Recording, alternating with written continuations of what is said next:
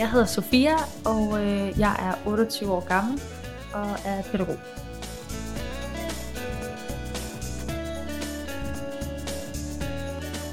Den oplevelse, jeg har, øh, og også derfor jeg er her i dag, er jo fordi, at jeg øh, for nogle år tilbage havde en relation til en, en fyr, som øh, jeg ret hurtigt faldt for. Sådan helt gammeldagsagtigt, så tog han mig med storm. Og det var en, øh, en fyr, jeg havde mødt over nettet. Og hurtigt var der en vildt stærk kemi imellem os. Og øh, jamen, det var jo egentlig bare øh, starten på, på ni lange måneder. Det var et meget turbulent forhold, jeg havde til den her, til den her mand. På godt og ondt. Han havde også en personlighed, hvor han var meget sådan udadreagerende og sådan meget reagerede meget i momentet. Men noget han var rigtig dygtig til, det var jo at, at snakke sin sag. øh, og han var rigtig god til at være sød og inkluderende. Lige så meget som han var til at være ekskluderende og vælge fra fra 0 til 100. Og øh, det gjorde det også rigtig svært for mig at være i. Og jeg vidste godt, at han var et, et usundt menneske for mig, men alligevel den her, jeg ved ikke om det var betalelse eller forelskelse, jeg havde til ham, gjorde jo, at jeg ikke kunne, kunne styre det. Vi sås hurtigt meget, og blev meget hurtigt en del af hinandens hverdag, og sov os sammen rigtig meget. Og vi havde helt normalt sexliv, jeg følte aldrig, der var nogle grænser, der blev overskrevet, og jeg følte aldrig, at han prøvede at overskrive, overskride mine grænser. Øh, så, så, så de her ting var, øh, det var meget fjernt for mig, at det faktisk skulle ændre sig. Han får et udbrud, hvor han, øh, jeg kommer for tæt på ham som menneske, altså hvor han ligesom skubber mig væk i vores relation. Så har vi en pause på en måneds tid, hvor vi slet ikke er i dialog. Øh, men han begynder så igen at tage kontakt, og øh, på det her tidspunkt, der skal han så til, øh, til Spanien med to af hans venner, som jeg godt kender. Og det er noget, de gør en gang imellem, øh, og de skulle bare ned og slappe af. Men, men han bliver ved med at ringe, og han bliver ved med at være sådan, øh, og sige, at jeg faktisk skal komme ned og besøge ham. Og på det her tidspunkt, der tænker jeg, okay, hvis det er, at man gerne vil redde et forhold, og det er det, han egentlig siger, så er der ikke en bedre måde at gøre det på, end, end at tage en forlænget weekend, og være sammen, og væk fra København, og væk fra alle ens veninders holdninger, og families holdninger, øh, men ligesom bare starte på en frisk. Og han vil gerne betale min flybillet, øh, så, så på min måde, så tænker jeg jo, at det gør jeg da. Nu tager jeg afsted, jeg er ikke længere væk end, øh, end, end små to timer i et fly, men, men hvad skulle der ske? Han er afsted med sine to venner. Så det, det ender jeg med, at jeg faktisk bliver overtalt, og jeg, jeg tror, han ringer til mig til 15 gange om dagen, og bare sådan, ej, jeg håber virkelig, du har bestilt billetten, og vi sidder her, og han, han sender en masse videoer af, hvad de laver, og at de hygger sig, og øh, han bare glæder sig helt vildt til at kommer. Så øh, jeg pakker en lille weekendstaske og flyver til Spanien.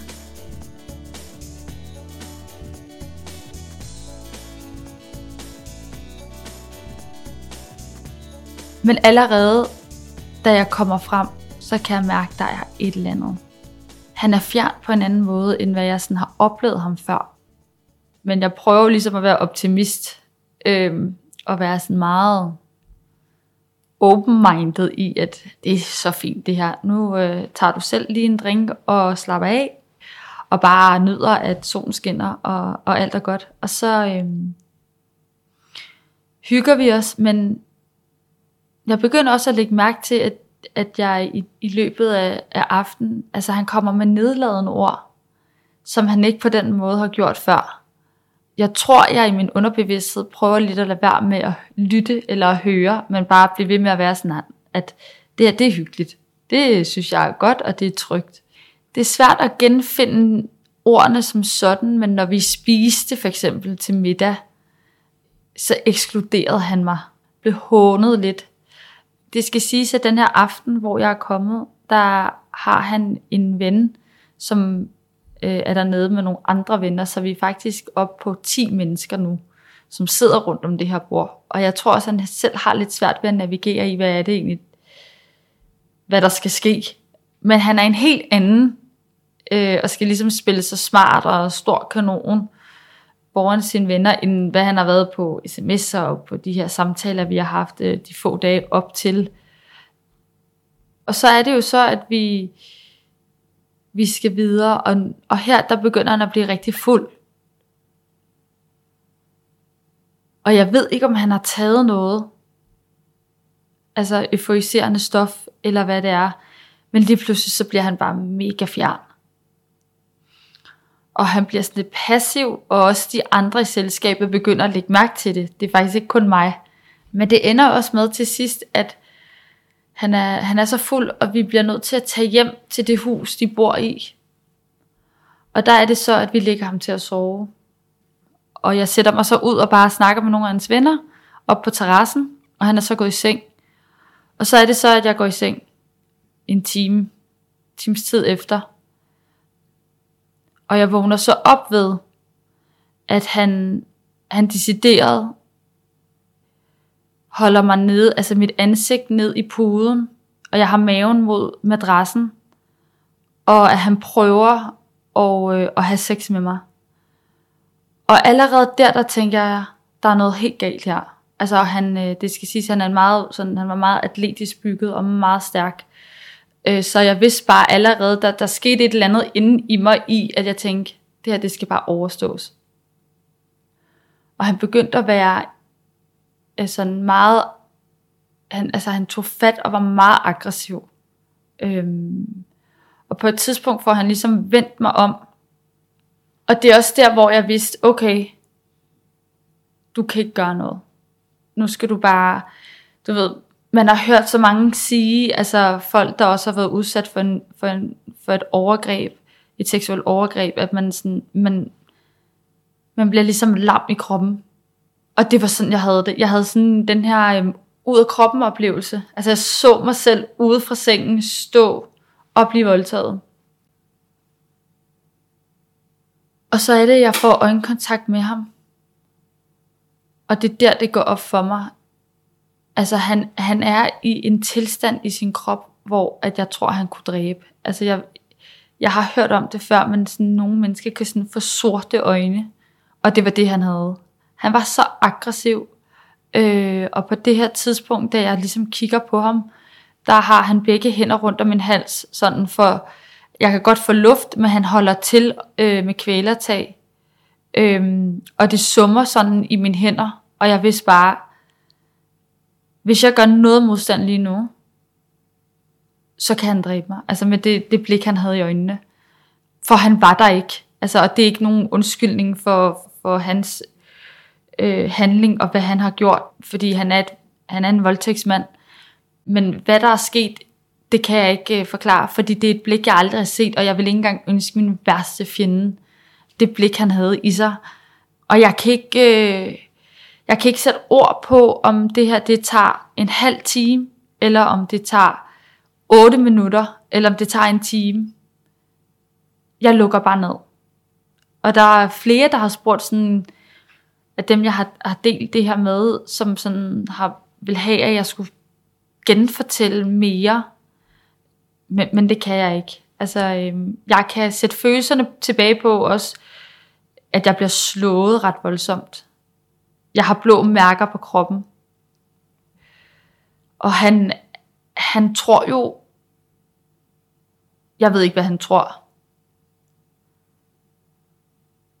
at han er en macho mand, eller jeg, jeg ved, jeg kan ikke sætte mig ind i det, men, men jeg har aldrig følt mig så lille, og så forladt, og så ensom, samtidig med, at jeg ved, der sidder nogen ovenpå, men jeg var også for bange for at sige noget.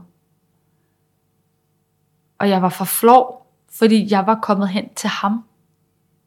Så skyldte jeg ham det her? Altså du ved, jeg når at tænke rigtig mange af de her de her tanker. Men, men for mig på det her tidspunkt, så handler det bare om, at jeg bare skulle overleve. Så vender han sig om, når han er færdig. Og så ligger han sig til at sove. Og øh, selvfølgelig siger jeg nu, men kan jeg jo ikke, altså jeg, jeg er helt ude, ude af kontrol i kroppen, samtidig med, at jeg ikke kan tænke to tanker. Jeg tror ikke, jeg vil kunne tælle til 10. De her slag, han er kommet med, har i, i akten ikke gjort ondt som sådan. Øh, jeg husker, at jeg siger stop. Det er for voldsomt. Og jeg husker, at jeg i nogle momenter prøver at være sådan, det her det er for meget, men jeg vidste også godt, at der var slukket, så det var lost call. Og så stor er jeg ikke. Jeg er 1,58 og vejer 60 kilo. Altså, der var ikke noget at gøre. Jeg går så ud på toilettet, og sætter mig lige derude og prøver at være sådan, det er hvad der er sket og nu skal jeg tage mig sammen. Altså jeg kan på en eller anden måde skylden på mig selv, i at nu skal du bare trække vejret, og du skal ikke ødelægge deres ferie. Altså der går et eller andet galt i mig i, jeg skal bare lade som ingenting. Alt er fint. Og jeg husker også, at han kommer og banker på toiletdøren og sådan, hvad så? Og jeg er sådan, alt er fint, jeg kommer ind lige om lidt. Og går i bad. Jeg havde et enormt stort behov for at gå i bad i håb om, at øh,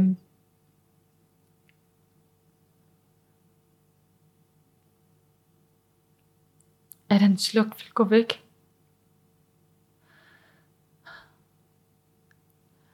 Og der troede jeg jo oprigtigt, det var færdigt, men det var det ikke. Der går jo nogle timer, hvor jeg sådan på en eller anden måde får blundet mig lidt hen. Men om morgenen rejser jeg mig op, og jeg går så ud på toilettet. Og så kommer han derud, og han har det samme blik i øjnene. Og han tvinger mig til at, øh, at gå ned på knæ. Og at jeg skal tage hans... Øh, ja, at jeg skal tage den i munden og han presser den så dybt ned i halsen, at jeg ikke kan få vejret, og han øh, giver mig lussinger samtidig, og kigger mig i øjnene, og fortæller mig ligesom bare, at jeg er hans luder, og at det er det her, jeg, jeg fortjener.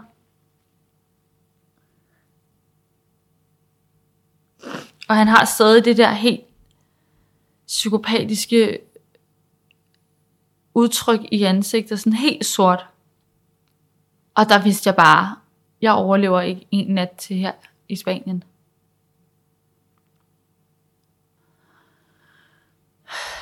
Og det stopper jo så efter noget tid. Og jeg går tilbage ind i sengen og lades igen, som om ingenting er sket. Og hans, hans kammerater er jo fuldstændig uvidende om, hvad der foregår. Og står jo sådan lidt ops lidt tid efter. Han lader sig som ingenting. Altså, øhm, det er ligesom om han er begyndt at få lidt hans blik tilbage. Han er i hvert fald fjern, men han har ikke det samme blik mere. Og jeg tror ikke, jeg tænker så meget på det her tidspunkt, for at være helt ærlig. Men jeg ved, at den, jeg skal væk. Det er det eneste, jeg kan tænke på. Jeg skulle have været der i fire dage, og det, det er jo så, jeg har jo engang været der i 24 timer. Og der får jeg ringet til min søster og min svoger, som så formår på det her korte tid at bestille en flybillet øh, hjem om ja, dagen efter klokken 4 om morgenen. Det vil sige, at jeg skulle faktisk hjem, altså væk fra huset klokken 3 om natten.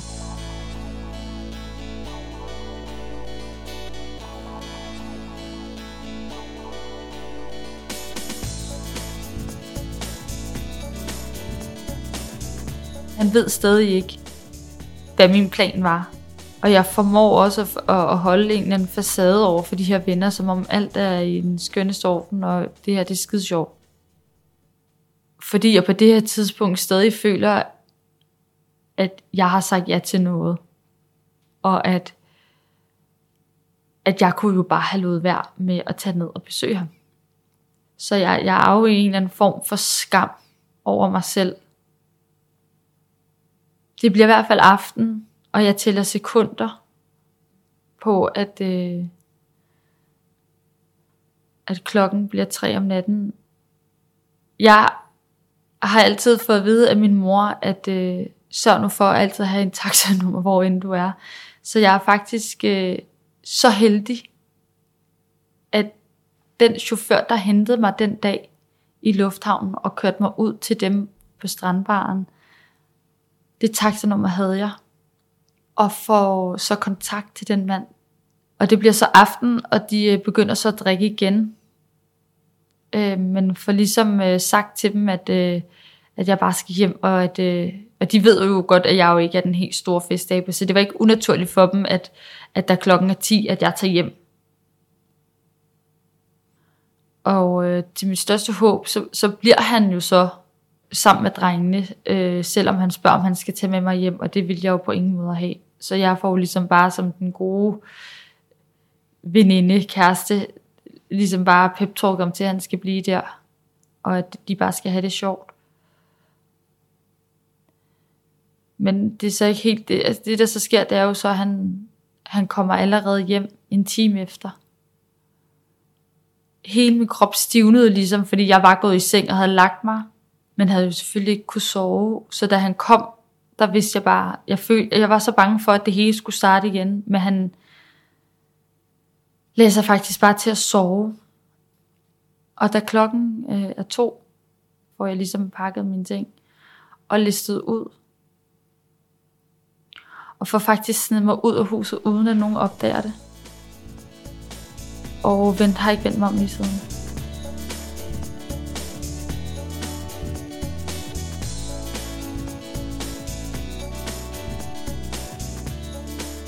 Og det skal siges, at øh, min, min familie, min søster og min, min øh, svoger var i lufthavnen. Alt gik som smurt. De var i lufthavnen, da jeg landede, og jeg havde ikke været den dag i dag, øh, og haft det overskud, jeg havde, hvis ikke jeg havde haft dem. Og øh, de dømte ikke, og, øh, og tog sig bare af mig, og gjorde, at jeg ikke følte mig forkert. Og det er også derfor, jeg tror, at ligesom, det er jo aldrig noget, jeg kommer mig over, men jeg har ligesom lært at kunne snakke højt om det, og vi aftalte også, at øh, jeg havde nogle veninder, jeg fortalte det til, i mit tempo, så jeg gik alene med det.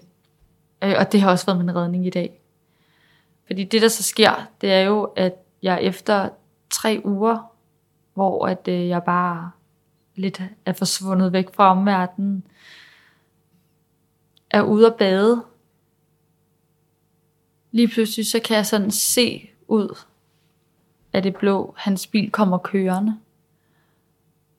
Og jeg havde ikke forberedt mig på, hvad jeg skulle gøre, hvis jeg nogensinde så ham igen.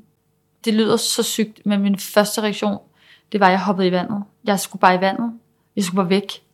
Og jeg kigger på min veninde. Hun ved godt på det her tidspunkt, hvad jeg havde været udsat for. Så hun hopper bare med. Øh, I håb om egentlig, at han bare kører et andet sted hen, eller kører videre.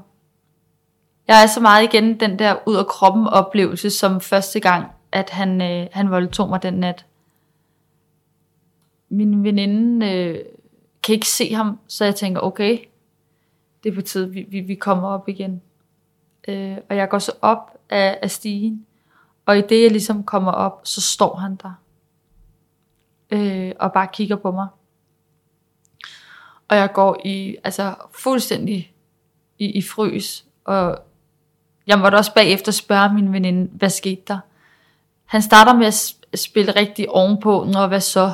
Og jeg, jeg, siger, jeg siger bare ikke så meget, og prøver egentlig bare at trække mig for at, at komme væk. Og så siger han bare sådan, som om, at øh, han lige har været hos bageren, at han ligesom bare får ud, om han var lige blevet løsladt. Og jeg tænker, altså, og jeg, jeg kommer jo så til at sige, hvad er du lige blevet løsladt for? Og han, han siger jo så, jeg blev anmeldt i nat for voldtægt. Og det er så skræmmende, men i det sekund, så var det, at jeg, at det sådan ægte gik op for mig. Jeg er ikke forkert på den. Han er psykopat. Og det eneste, jeg kunne få ud af min mund, det var, okay, og så gik jeg.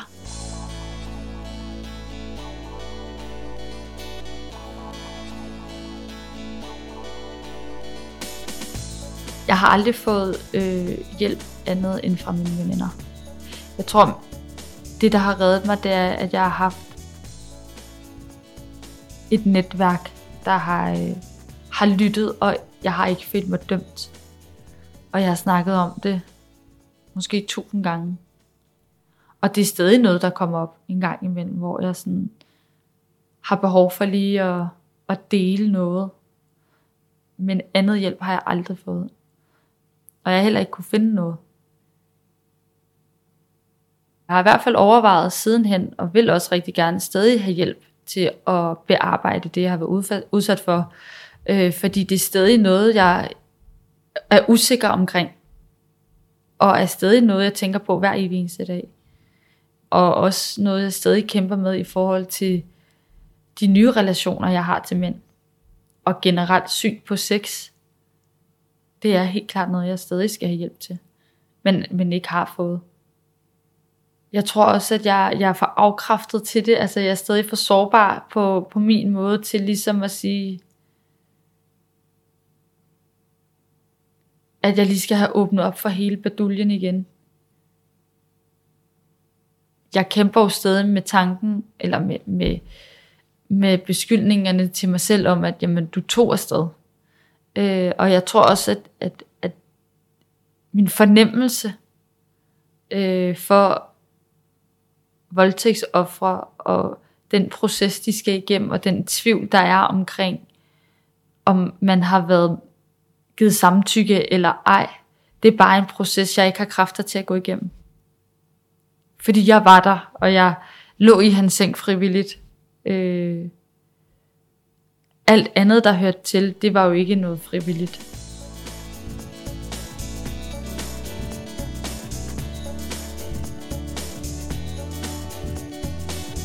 Hvis ikke jeg havde det før, så lider jeg helt klart nu af et selvværd i forhold til, øh, hvad jeg er værd i et forhold, når det kommer til mænd. Han har helt klart ødelagt øh, alt, hvad der hedder kvindelig stolthed øh, i mig. Og dem jeg også har, har været i relation til sidenhen, har kunne altså overrule mig til hver en tid, fordi jeg kan ikke sige noget igen. Altså det er ligesom om, at jeg har en stopklods i halsen, der ligesom siger, når der begynder, at, at, at der er noget magtforhold, der, der skal være lige, så ligesom om, jeg kan ikke komme, jeg kan ikke få det ud. Jeg kan ikke sige ting. Og øh, han har ødelagt alt, der hedder grænser for mig. Jeg har en forestilling om, at øh, det har jeg ikke. Jeg har ikke rettigheder til at have en grænse, eller at være værdig nok til at have en grænse. Det har han også lagt for mig. Så det er jo noget, jeg dealer enormt meget med. Mit råd til, til hvis jeg mødte en kvinde, der har været udsat for, for de samme ting, som jeg har, altså det ville uden tvivl være det bedste råd, jeg kunne give, og det var at, at snakke højt betro dig til nogen, som du ved, du kan stole på. Øh, jeg kan ikke sige, om det er en fætter eller en kusine, eller om det er en veninde eller en kollega. Men, men at jeg har haft et netværk, og en, en, jeg har haft specielt en bedste veninde, som øh, hun har været altafgørende for mig. Og også, at jeg har haft en familie, der ikke har dømt mig, øh, når jeg har talt højt. Og det er jo så også nogle forudsætninger, man skal kunne have for at ture og sige ting højt. Ikke? Øh, fordi de har aldrig gjort den der følelse af, at jeg skulle være forkert. Og, og, og det lyder måske også sådan lidt underligt, når jeg siger, at tiden efterfølgende, det var ikke sådan så, at de offergjorde mig. Og de spurgte egentlig ikke så meget ind til det. Men det har virkelig været min redning. Det er, at jeg, jeg har haft nogle forumer og nogle arenaer, der har gjort, at jeg har kunne sige ting højt. Og det har på en eller anden måde været min terapi. Øh, og jeg var jo også enormt nervøs for at komme her i dag på den måde, at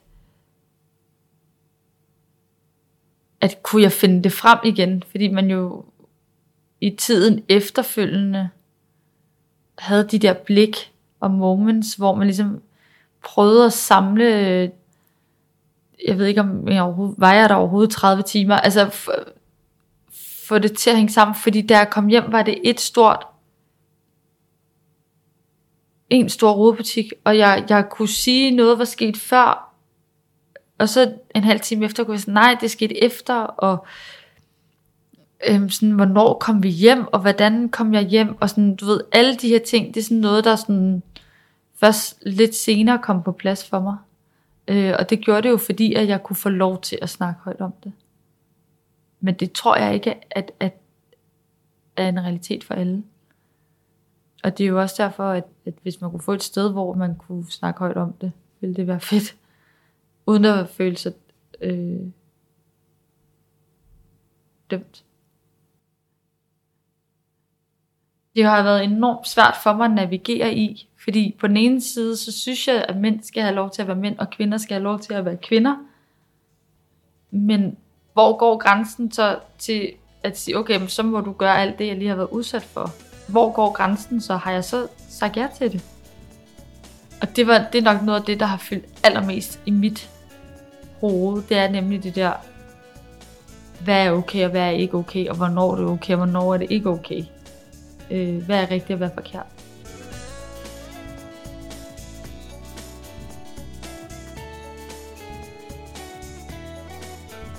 Hvis du har været udsat for noget, så er det din verden, og det er din virkelighed, og det er det, der er rigtigt. Og ikke hvad andre synes. Det er noget af det, jeg også sådan selv er blevet imødekommet med. Det er jo sådan om, at har du ikke været lidt med? Nej, det har jeg ikke. Og det er min virkelighed. Og det tog mig lang tid at sige højt, at jeg er sex, altså har været ude for et seksuelt overgreb. og acceptere det, faktisk. Men det er starten på en proces, tænker jeg. Og de ting, jeg har været udsat for, det er min virkelighed, og det er det, der har været rigtigt. Jeg har ikke givet samtykke til det der. Det var ikke derfor, jeg tog til Spanien.